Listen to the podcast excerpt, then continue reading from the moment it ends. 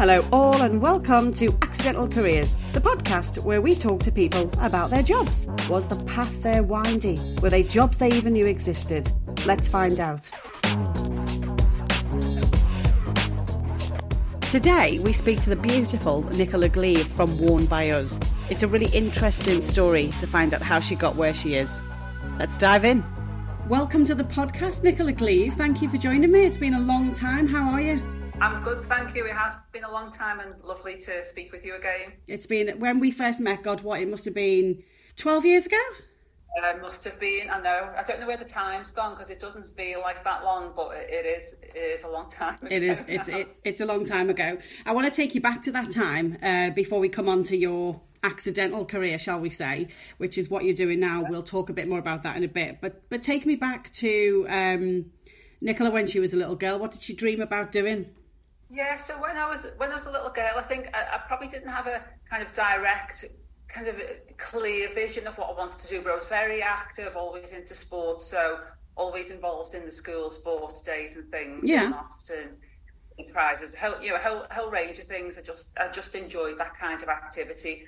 I was very shy, actually. Right. You know, kind of very shy. Yeah, lack confidence. Still, actually, very lack confidence now, but. People say to me that doesn't appear so, but it is truth behind the scenes. So it's strange being a reader at things, you know, like school assemblies or plays, be the night or whatever. I used to read in church every week, so I was always asked to kind of stand up and present at things, which is odd because it is a bit at odds of me and my confidence, but I did it. I did it and I used to enjoy it once I did it, but obviously very nervous before. So that's probably led me to kind of a little bit now, because I do still get asked to speak at things and present on things, and again I have to psych myself up for it, but it seems to go well when I do it. And every time you do it, because you keep getting asked back, and I can see that you've done a lot of those types of things over the years that I've known you, certainly.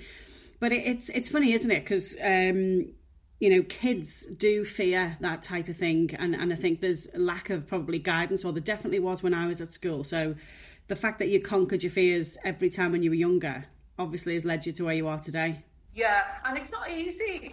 It was never easy, and it's still not easy now. And the amount of people I speak to, and then sometimes you kind of open up and say, well, you know, I'm not a very self-confident person, and the amount of people who I think are very confident, if you something you've got a real passion for and you really believe in, and you think it'll benefit that passion, you almost take yourself on a journey and make yourself do it somehow. You get through it, you know, and then obviously further down the line it gets a bit easier, but it never, I don't think it ever really goes away. No, listen, if you know, I think if there's not a little bit of fear, then I don't think you care enough. You know, I think that's the honest truth, isn't it? So you're right, if you're passionate and you you find it easier to talk, but actually if you're not a little bit nervous, I bet you Olympic athletes who are winning gold still get nervous. You know, I think it shows they care.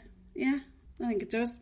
Yeah, no, absolutely. I think that's, if it means so much to you, it means a lot to you, so it has kind of profound impact on you. Mm. Yeah, indeed. Well, you didn't follow the kind of sporty kind of go on to be an athlete or anything in that field, did you, Nicola? You went into a corporate world. Talk to us about your the job that you were doing just before I met you. Yeah, so at that point I was head of entrepreneurship at Liverpool Vision. So you spent about 20-year career across the whole field, whole spectrum of economic development. Started off in terms of European funded programmes, transnational programmes, supporting women in business. So spent quite a few years developing new programmes and ways of helping women. You know, bring down some of the barriers that stop them go into business or growing businesses, and we did that kind of with transnational partners as well, and won some awards for that. Then got very much involved in kind of local community regeneration, so at neighbourhood level, helping Liverpool kind of be on a par with other core cities around the country in terms of economic activity.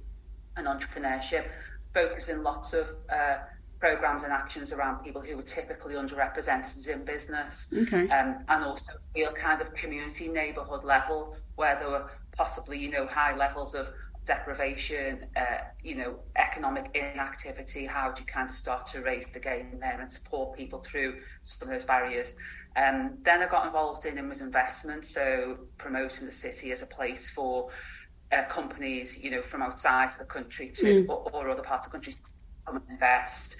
And then heads of entrepreneurship, and one of the things I did, major programs before I left, was the Global Entrepreneurship Congress in 2012. So working with the Kaufman Foundation in the US, they brought together Global Entrepreneurship Week, which happens a week every November in participating countries. So that was all of those countries coming together to plan and develop those activities during Global Entrepreneurship Week. But of course, Liverpool being Liverpool, we took it to the next level. Mm-hmm. So, you know, rather than a two-day closed shop event for those countries, you know, we took it to a week-long event with 3,000 people attending, 80-plus fringe events across key speakers. So we took it to another level and really put ourselves on the map. But I think you'll see from other activities, and most recently Eurovision, I think that's the thing we do, isn't it? Only in Liverpool, honestly. It's as I keep reminding people, really raise the game. Indeed, and every time I talk to someone and they ask me where I'm from, I say the centre of the universe, because that's what Liverpool is. It's just, yeah, we just do everything to the extreme, and I love it, and I love that fact that I'm from Liverpool. I love our city. So you've done so much in terms of working in the city and doing those jobs, and they all sound very complicated, way above my pay grade, I think, Nicola. But I think kind of, to understand your route to the next role, just take us back a little bit into how you got into those roles at Liverpool Vision. Did you go to university? Kind of how did you get into that?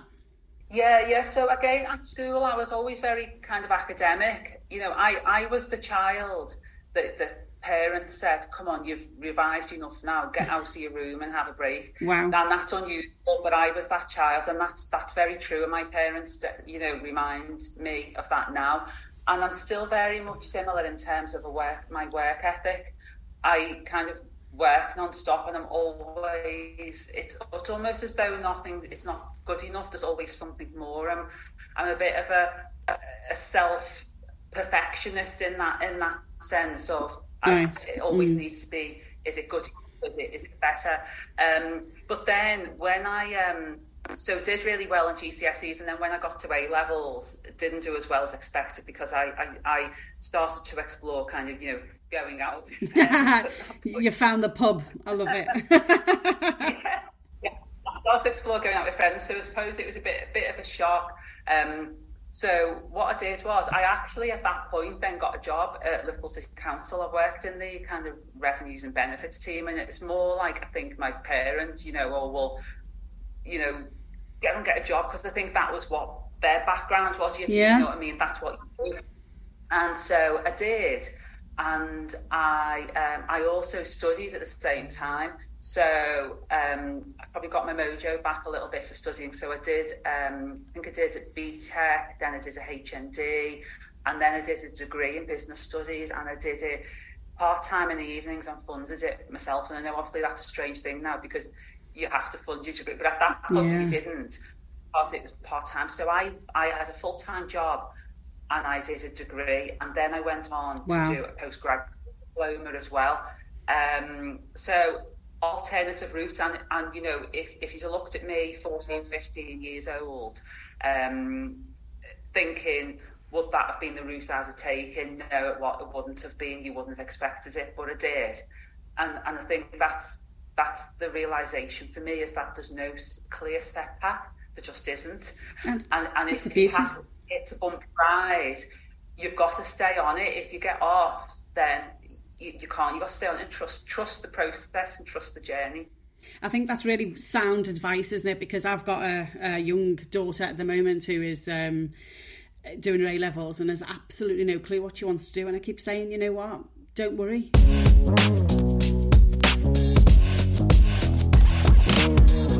you did that job with Liverpool Vision for many years, but then you got some personal bad news, didn't you, Nicola? Can we talk a little bit about what happened then?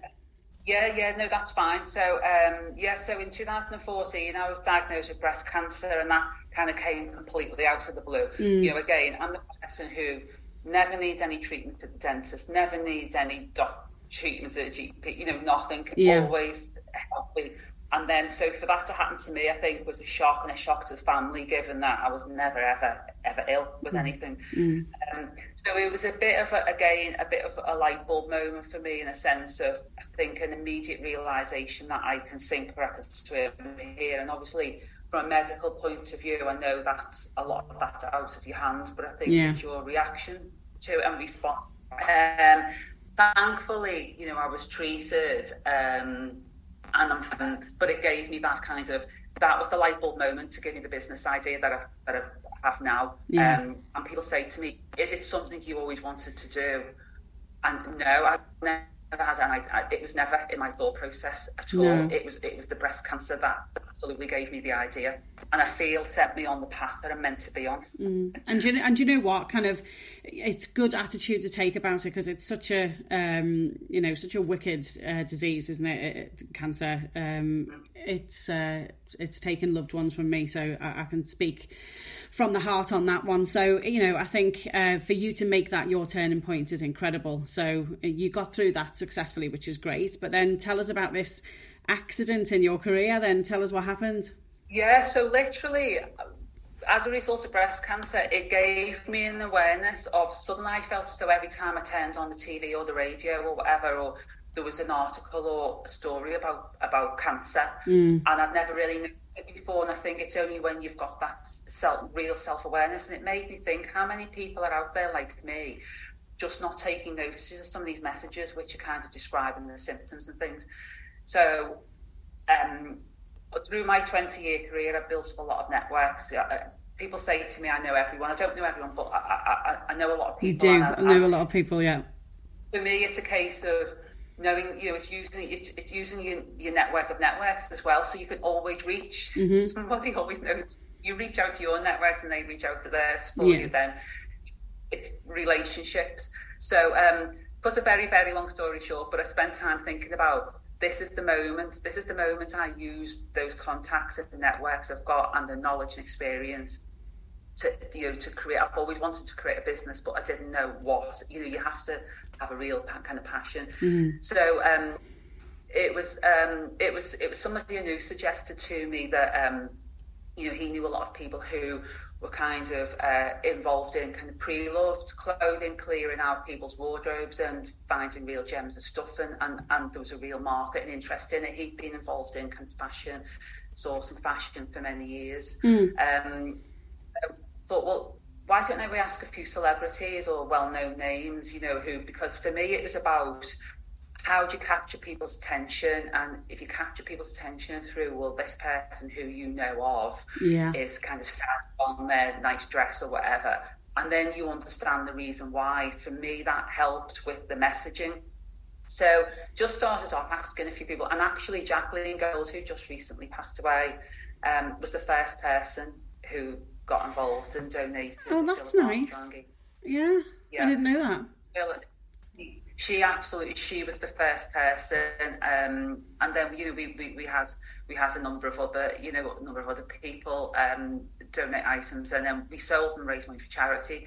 But then what that did was it opened up awareness. So I was then being contacted by people in my network or others who'd heard my story, who were saying really nice things in my wardrobe.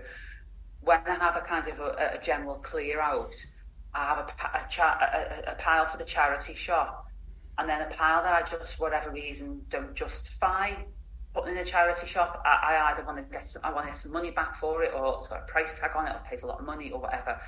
I want to sell it myself, but I never get the time. It goes back in the wardrobe, comes back out again in the same cycle. People were coming to me saying, can you take these items? I'd like you to take them, because it feels like it fits with what your brand and what you're trying to do.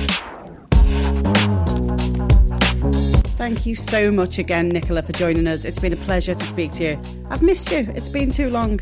Let's not leave it that long next time. If you want to get involved, Nicola gave you the details, wornbyus.com, or you can find her on Instagram. And if you've enjoyed this podcast, please leave us a review and join us again next week.